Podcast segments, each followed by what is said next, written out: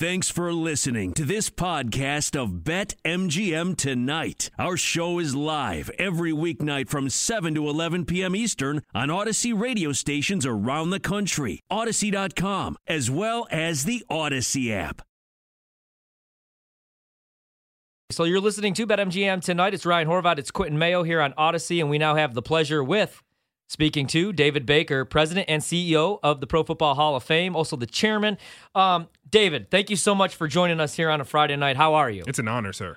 Quentin, Ryan, great to be with you guys. Uh, we're excited about uh, having the first full stadium for football in probably about 18 months. I saw, and uh, yeah. we're, we're gonna ha- we're gonna have a great time in Canton with more Hall of Famers than ever before. Wow! And I saw 70,000 visitors expected. You have the classes of 2020 and 21 are both going to be enshrined next week. The Pro Football Hall of Fame, uh, the double induction ceremony. I'm looking forward to it. Can you talk a little bit about that, David? And just like, because last year, you know, it was really tough. Everything was tough with the pandemic. But just to be back, have fans back, and to be able to honor these two classes, that just has to be such an honor.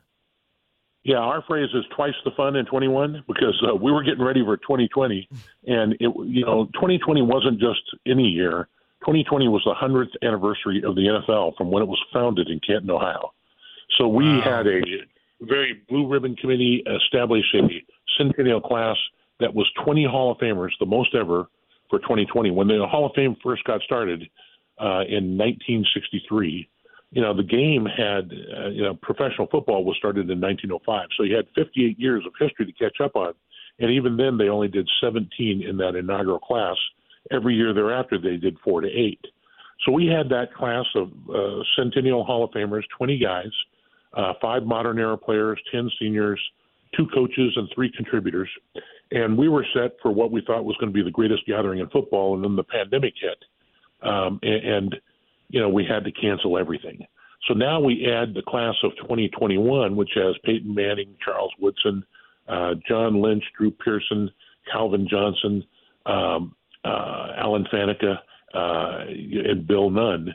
And, and that class by itself would maybe one of the best classes ever. You put them together, this is a spectacular class. Uh, we're actually going to have two days of enshrinement. We've got the fifth biggest parade in the United States. We've got the Gold Jacket Dinner. I think it ends up being uh, seven national broadcasts over 17 and a half hours. It's a great way to start the NFL's 102nd season. Right now, joined by David Baker, the president of the Pro Football Hall of Fame, here with Quentin Mayo and Ryan Horvat on BetMGM. David, I have a question, and I would love for you to give uh, this answer to the people listening. Troy Polamalu, um, in this year's centennial class, just announced that he tested positive for COVID 19. Could you kind of give people a, a, background as to what you guys are planning to do to still um, show him the credit and the love that he deserves being a Hall of Famer? Yeah, we're, we're kind of working through kind of, uh, you know, with public health officials what can happen because his symptoms actually showed up after after Wednesday and after a certain number of days you could travel and he would like to do everything he can to be here. Right. You know, he's probably going to miss. He's certainly going to miss the game and he'll miss the gold jacket dinner but if he could be here in person for his fans, he would love to do that. And and, and we're going to talk through some guys. There's nothing in cement yet, um, but we're also going to be prepared if we need to to have a virtual presentation yeah. where he can do so from the safety of his home. Uh, the number one thing is to keep everybody safe. And, and but Troy is brokenhearted. I mean, you know, he has worked all his life for this, and if we can do it safely, we're going to find a way to do it.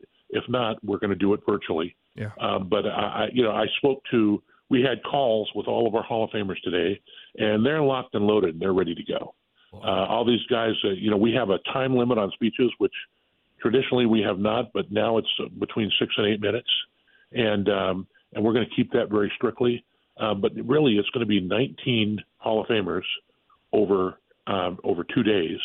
And by the way, we've got more Hall of Famers coming than ever before. We should have about 158, 160 Hall of Famers uh, wow. uh, that'll come in attendance. So we think it's going to be one of the greatest gatherings in football ever.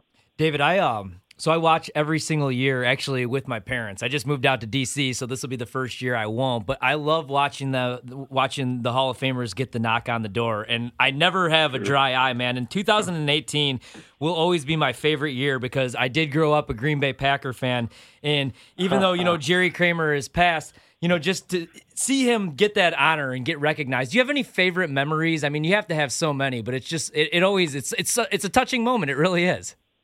You know, I, I get asked that question a lot, and frankly, I, you know, I tell people it's kind of like you know, asking which one of my kids I love the most. Yeah, it, it, it is very difficult because you love them all.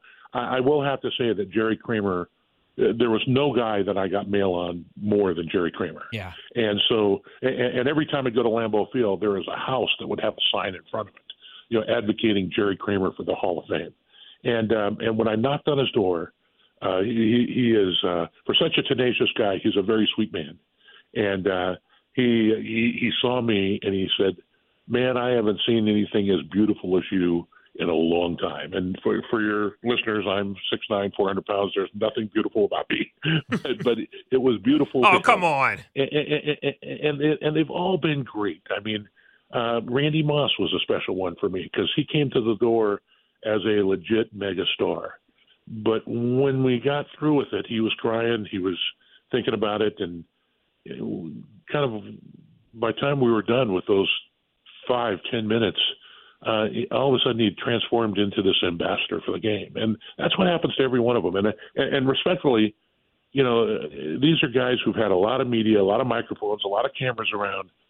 But when you tell them they're going to Canton, uh, thank you for all you've done and are going to do for the game, and then we're going to keep your legacy forever at the Pro Football Hall of Fame. They're not thinking about how much money they made. They're not thinking about their rings or their Pro Bowls they're thinking about their mom. I guarantee. Mm. I guarantee you, Jimmy Johnson, when I stepped on that set at Fox, he was thinking about his mom. You know, that drove him to practice when he was ten years old, or um, you know, a dad that wouldn't let him quit, or uh, you know, a coach that inspired him, or teammates that helped him get there. And, and it's, you know, John Stallworth said that when he put the gold jacket on, uh, you know, that all of a sudden he felt like he'd wrapped himself in the history of the league from the first time they had laced up a, a pigskin to the last time they presented the Lombardi. And I think, you know, uh, that's why we wanted fans to see this. Dave, it's one of those things where you can see how special it is to them.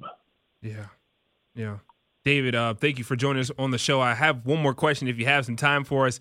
The Hall of Fame game, August 5th, 8 p.m. this Thursday or next Thursday, this coming Thursday. Um, Cowboys taking on the Pittsburgh Steelers. Those two teams combined for the most Hall of Fame inductees um, in league history. What are you looking forward to the most in this upcoming game? And uh, just football being back with people in the yeah. stands. Well, well I got to tell you, you know, the one the thing we missed last year was the fans. Yeah. I, I thought the league was enormously courageous.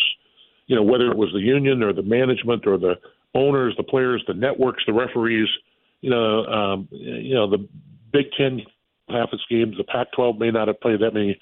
Uh, the National Football League uh, played on Tuesday, Wednesday, and Friday nights. Sometimes for its first time in its history, but they played 256 games, and, and they got all their playoff games in, and they played the Super Bowl on time, and they did it safely. And by the way, it was pretty good.